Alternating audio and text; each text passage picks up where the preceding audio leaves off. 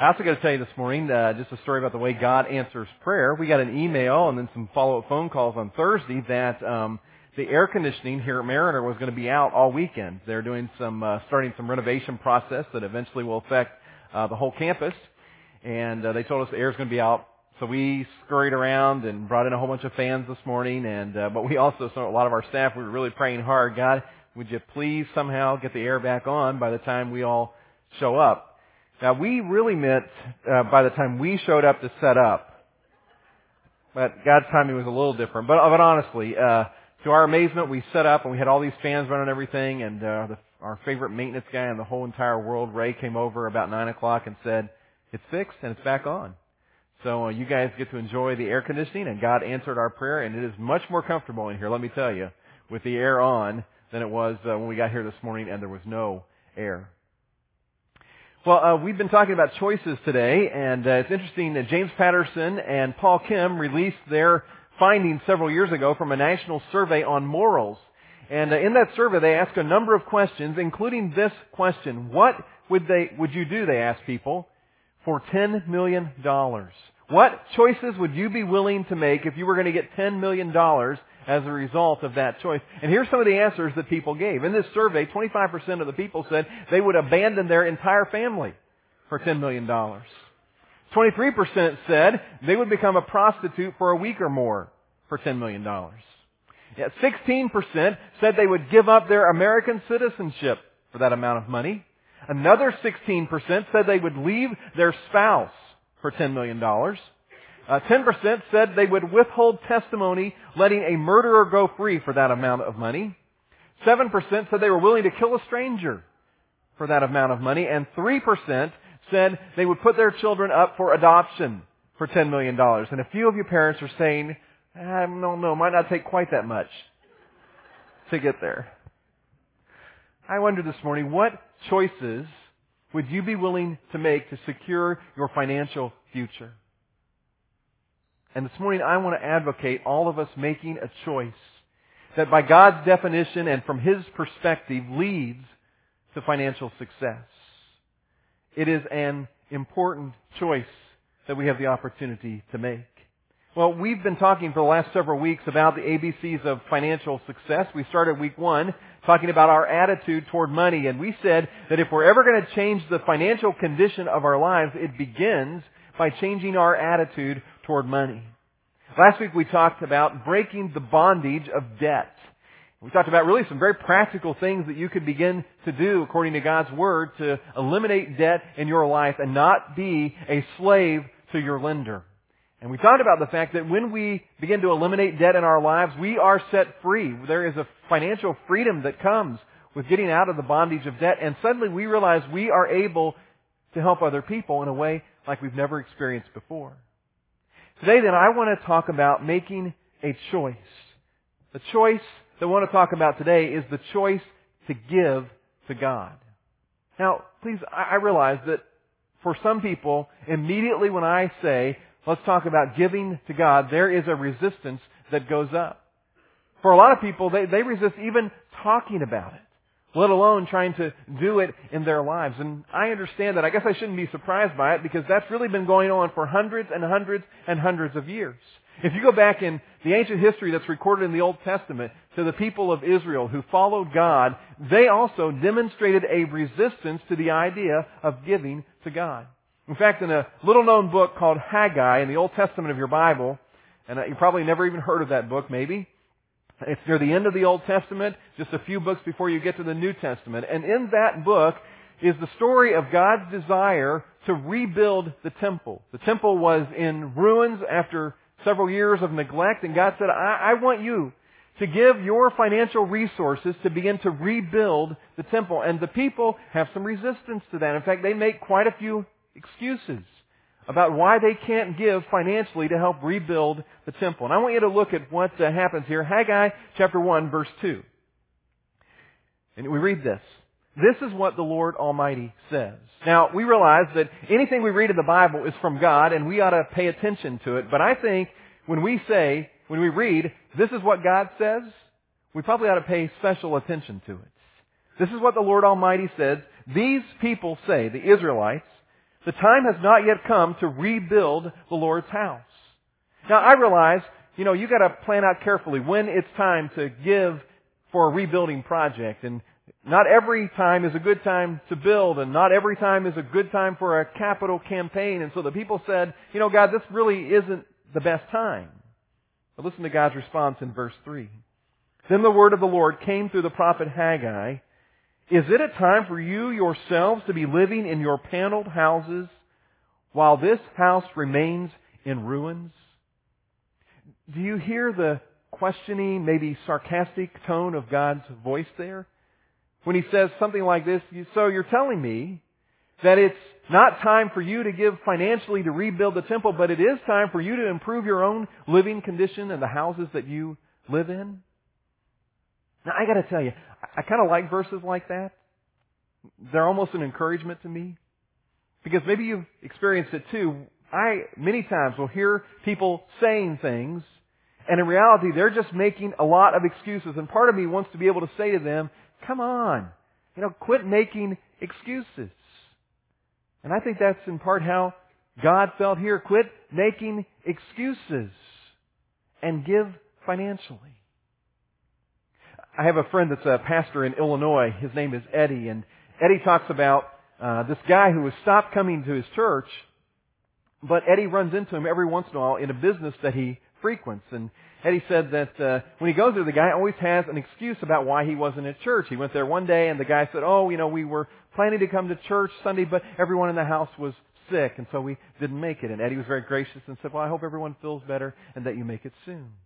Another time, Eddie went into the, this business, and the guy said, "You know, we were going to come to church, but we were out of town for the weekend." And then he said, I, I understand. I hope you'll make it soon. Another time, the guy said, you know, we, we were ready to come to church, but our car broke down and we just couldn't get there. And Eddie said, you know, I understand. I hope you'll make it soon. And another time, the guy said, well, you know, we had company from out of town who came to see us and they don't really go to church. They don't like church, so we stayed home with them. And Eddie said, I hope you'll make it soon. Finally, guy one time said, uh, you know, Eddie, I was up and I got ready and I started driving to church, but as I was driving, I saw this guy broken down alongside the, the road and he, I remember that story in the Bible about the guy who was hurt alongside the road and the people stopped to help him and that was a good thing and so I, I realized that I should stop and help the guy and that God would probably want me to help this guy more than come to church. And Eddie said inside he was getting so angry because he's thinking the guy is now using the Bible to make excuses for not coming to church and he's doing a pretty good job of it. You know why the guy was making excuses? because he had lost his heart. He had lost the passion. He had lost his motivation. And I think as God looks at the people of Israel and hears their excuse making, he realizes they've lost their motivation. And I think that's in part why he says to them, Oh, so you can't give financially to help rebuild my house, but you can improve the living conditions of your own houses? Now, elsewhere in the Old Testament, God says that living in nice houses and having nice things is a blessing from God. So that's not the point there. He's not saying, oh, you ought to live in rundown shacks and be dirt poor. Now, I, think the lesson God was trying to teach is that when you are experiencing the blessings of God financially, it is wrong to neglect giving to God. So today I want to encourage us to make the choice to give to God. I heard about two men who were shipwrecked, and uh, they were near an island. So as their ship went down, they began to swim towards the island. When they got there, they kind of got themselves up on shore. And one of the guys got up, and he was just, I mean, he was freaked out about it. He's like, "We're going to die. We don't have any food. There's nobody's going to know where we are. We're stuck here. We're going to die. We're going to die." The other guy just leaned calmly against a palm tree, very relaxed, and the guy who was upset said, Don't you realize we're going to die here? How can you be so calm? And the other guy said, You don't understand. I make a $100,000 a week. The guy said, well, what good's that going to do us? We're, we're out here where money's not going to do us any good. We're going to die right here. And the guy said, No, you don't understand. I make a hundred thousand dollars a week and I tithe at my church. Believe me, my pastor will find me.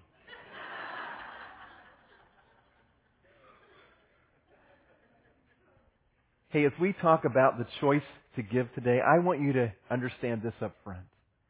I do not want something from you today. I want something for you. When we talk about giving, it is not about what God wants to gain from you. It is about what He wants to give to you as a result of your obedience. So let's talk about making the choice to give, the choice to tithe today. Let's do it by answering two questions. And the first question is simply this. What is the tithe? What is it? And the simple answer is a tithe is simply one tenth, or it is ten percent of all of the income and resources that God has poured into your life. Simply illustrated, it is simply this. I have ten one dollar bills here. And the tithe, the one tenth of that, is simply one of these. God says, I'm asking you to give me one. You keep the other nine. You give me one, you take that other nine, and you use it however you want to. Now, He lays out principles for us to use it wisely. But He says, you're the manager. You're the caretaker of the other nine. It's yours. You do what you want to it. All I'm asking for is one part of it. One tenth of it. You know, the tithe was the giving standard throughout the Old Testament. Now, some people have mistakenly thought the idea that the tithe came into existence when God gave the law of the Old Testament to Moses. But that's not true. Actually, the tithe happened even before God gave the law. Now, it's also mentioned in the law of the Old Testament. But what was happening before that? In fact, giving to God goes back almost to the very beginning of creation. If you go back to Genesis chapter 4, and you'll read the story there of Cain and Abel, who were the sons of Adam and Eve, right at the beginning of creation, and you will find that Cain and Abel were in the habit of giving to God. Listen to Genesis chapter 4. Cain brought an offering to God from the produce of his farm. Abel also brought an offering, but from the firstborn animals of his herd. So Cain and Abel were practicing giving even the first portion, the first fruits of their crops and their herds. Now where did they get the idea of giving to God? Who told them they ought to do that? I think God did. God set this pattern of giving in motion from the very beginning. If you go on a little farther in Genesis, you'll find that Abram or Abraham also practiced giving. In fact, he gave a tenth Listen to what Genesis uh, 14 says. Abram or Abraham gave Melchizedek, a ruler, a tenth of everything. Actually, Melchizedek the priest. He gave to him a tenth of everything. So a tithe has always been the giving model. And then beyond the Old Testament, Jesus came on the scene and he endorsed the idea of giving of a tithe. In fact, if you read in Matthew chapter 23 verse 23, Jesus is having another one of those interactions with the religious leaders of his day. And they were always seen to be in conflict, didn't they? Because the religious leaders had strange expectations and Jesus had to keep setting them straight. Listen to this interaction, Matthew 23 verse 23. Woe to you, teachers of the law and Pharisees. That's the religious types. You hypocrites, he calls them. Well, why does he call them a hypocrite? Well, he says, you give a tenth of your spices, or a tithe of your spices, mint, dill, and cumin. Now, a lot of scholars say the reason that Jesus named those three spices is that they were the smallest of the spices. And Jesus' point is, you're giving a tithe of your income and your resources down to the very smallest of your spices. Then he says, but you have neglected the more important matters of the law. Justice, mercy, and faithfulness. You've been doing the outward action of giving a tithe of your resources, but your heart isn't in the same place. Your heart's not right, Jesus says. Then he says you should have practiced the latter. In other words, you should have made sure that your heart was right. You should have been concerned about justice and mercy. And he says, without neglecting the former, without neglecting giving your tithe to God. Now, a lot of modern day Christ followers would like the opportunity to script what Jesus says there, wouldn't we? Um, if it was up to us, we'd have Jesus say something like, you know what, you need to pay attention to the important matters of obedience and mercy and loving God. But that, that tithing thing, You, you just forget that. But that's not what Jesus said. Jesus said you need to love God. You need to practice obedience. You need to have mercy for other people. And don't neglect giving your tithe to God. Now, when you study the Old Testament model of tithing, you quickly realize that tithing was not the ceiling for their giving, it was the floor. It wasn't the finish line, it was the starting line. It was the beginning point for their giving. And a lot of times the people of Israel, God's followers, would give more than a tithe. In fact, sometimes they gave much more than a tithe. They were often very generous. Their tithe was simply a demonstration of their obedience, and what they gave beyond the tithe was a demonstration of joy and love and worship for God. I want you to listen to what happens in Exodus 36 in terms of the kind of giving that people were doing from the nation of Israel. Now, in this case, God has invited them to give of their financial resources to build the tabernacle, which was kind of a portable tent, uh, temple structure. It was the precursor to the temple, which would become a permanent facility. But they had this tabernacle that was a tent-like structure that they would move from place to place. And as they were getting ready to, to build this tabernacle, God invites them to give of their resources. And listen to what happens here. Exodus 36 verse 5. God's talking to Moses and he says, the people are bringing more than enough for doing the work the Lord commanded to be done. Then Moses gave an order and they sent the word throughout the camp. No man or woman is to make anything else as an offering for the sanctuary. They were giving in, with incredible generosity. They were giving way more than was needed. And it continues. And so the people were restrained from bringing more because what they had already, what they already had was more than enough to do all the work. They had given so generously that Moses says to them, that's enough. you, have given more than we need. Stop giving. That was the level of their generosity. And you know what? Parting with money wasn't any easier for the people of Israel than it is for us today. Most scholars will tell you the Israelites were probably far poorer and had to work much harder for their money than we do. And yet they practiced extreme generosity towards God. Picture it this way. Imagine a father says to his son, Hey, I want you to take this old friend of mine's daughter out on a date. Now, we all know what kind of date that often ends up being, and so the boy kind of thinks, no way. But grudgingly, he is obedient to his dad's wishes, and he takes this girl out. But something happens when he takes her out. He discovers she is a wonderful young lady, and he loves spending time with her. And so they go out again and then again and again and again. And what began as a duty for this young man became something of great pleasure. What began as a duty ended up being something he did because he wanted to do it. And while the Israelites gave their tithe out of duty, they often gave way beyond their tithe because they wanted to. And God says to us, it may begin as a duty that trains you to put God first in your finances, but I can tell you today, it will quickly grow beyond that to something that brings incredible joy in our lives and is a great reminder of God's faithfulness to every one of us. Question number two. What if I decide I really don't want to do the tithing thing? I mean, what if I decide that that's just not for me. I mean, maybe you're thinking, well, you know, I'm kind of a new Christ follower. Or you're thinking, you know, if I'm honest, I'm just, I'm not that deeply committed to this whole thing. And I, I don't know. I, I'm just not sure I could ever give a tithe of my income. Or maybe you're thinking something like, you know, I, I enjoy hanging out and enjoying the benefits that come when other people give like that, but, you know, in terms of me giving to God like that, well, I, I don't think that's for me. You know what? If, if that's you, I want to tell you, you are missing an opportunity that God has for you.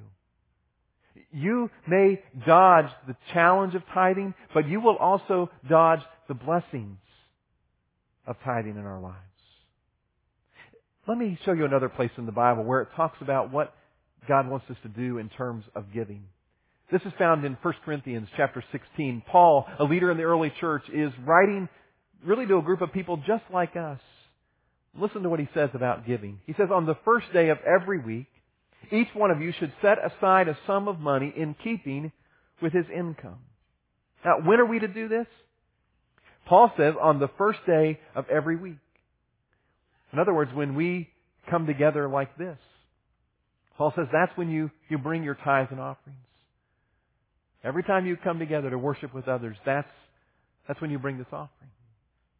Now, how many of us are supposed to do this? Is this something just for those who are really spiritually mature or those, this is something for those who are just really in a deep relationship with God? Now, Paul says each one of you should do this. It's not just a select few, but everyone who desires to follow God ought to participate in this. How intentional should it be? Well, he says that you should set aside a sum of money. In other words, it ought to be planned. It ought to be thought out ahead of time. It ought to be managed. It's not just a whim, but it's something that you give careful thought to. And how much do I give? He says a sum of money in keeping with your income. Some kind of predetermined amount that is in proportion or a percentage of the income that you receive as part of God's blessing. Now, if I'm going to give a percentage back to God and I begin to search the Bible for a model for that kind of giving to God, a certain percentage, what model do you think I'm going to find over and over again? It's the model of tithing. It's the model of giving God one tenth. Now, when you hear that, the idea of giving God 10%, do you hear big obligation or do you hear big blessing? Let me ask you this. Is it consistent with the character of God as we know Him in the Bible? If we're really honest, is it consistent with the character of God to take advantage of us financially? Is God really the kind of God who would use you for your money? Is God the kind of God who would burn you if you trust Him with your finances? Or is He the kind of God with the kind of character that wants to bless you when you trust Him? Listen to what Jesus had to say. In His very own words, Jesus made a very clear promise to us about our giving and about our trusting God with our finances. Jesus said it this way, Give, and it will be given to you. And how's it going to be given to you? Jesus says, a good measure, pressed down, shaken together, and running over will be poured into your laps. Jesus says, if you'll trust God with your finances and you give to Him, He will give back to you in blessings. Not just a little bit, not just a small amount. No, He will give back to you a proportion that is running over, that is huge. then Jesus said, For with the measure that you use, it will be measured to you.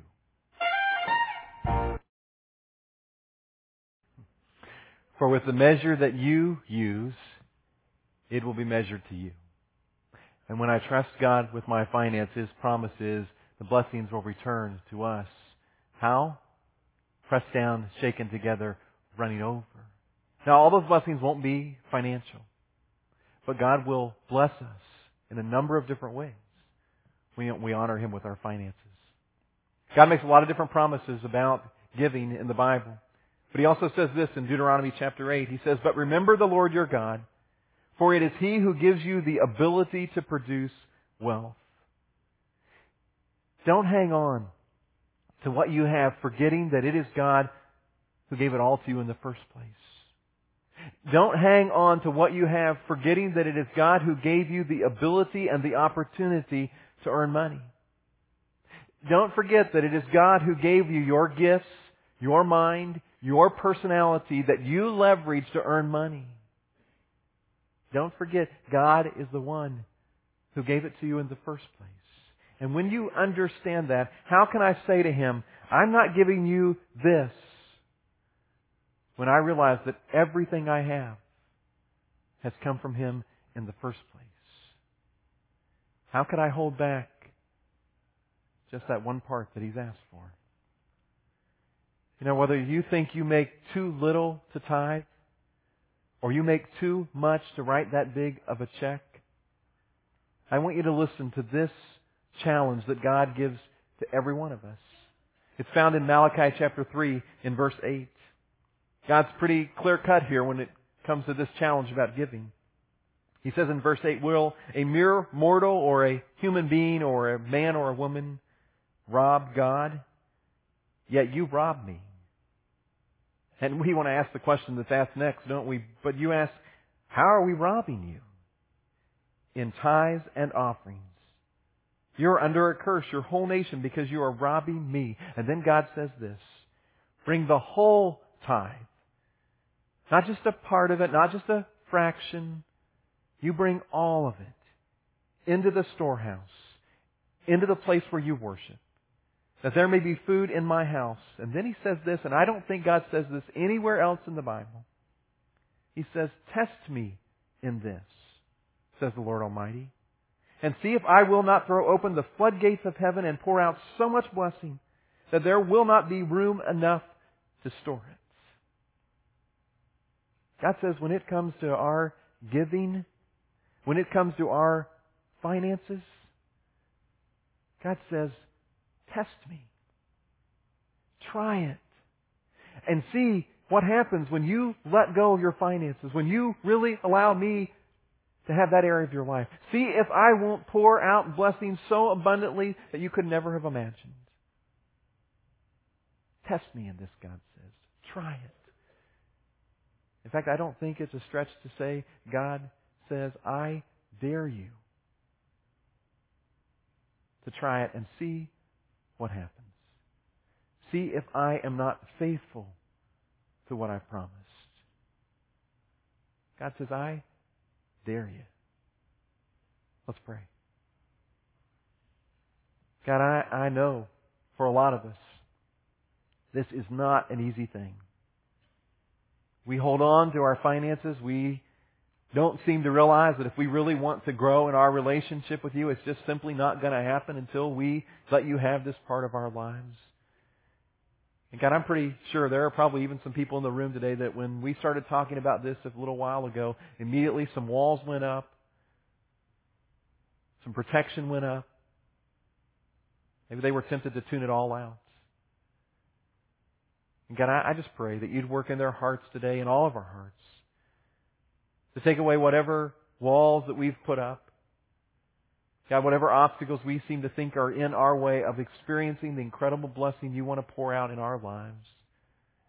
God, would you help us to just try it? To just test the water and see what happens when we begin to let go of our finances.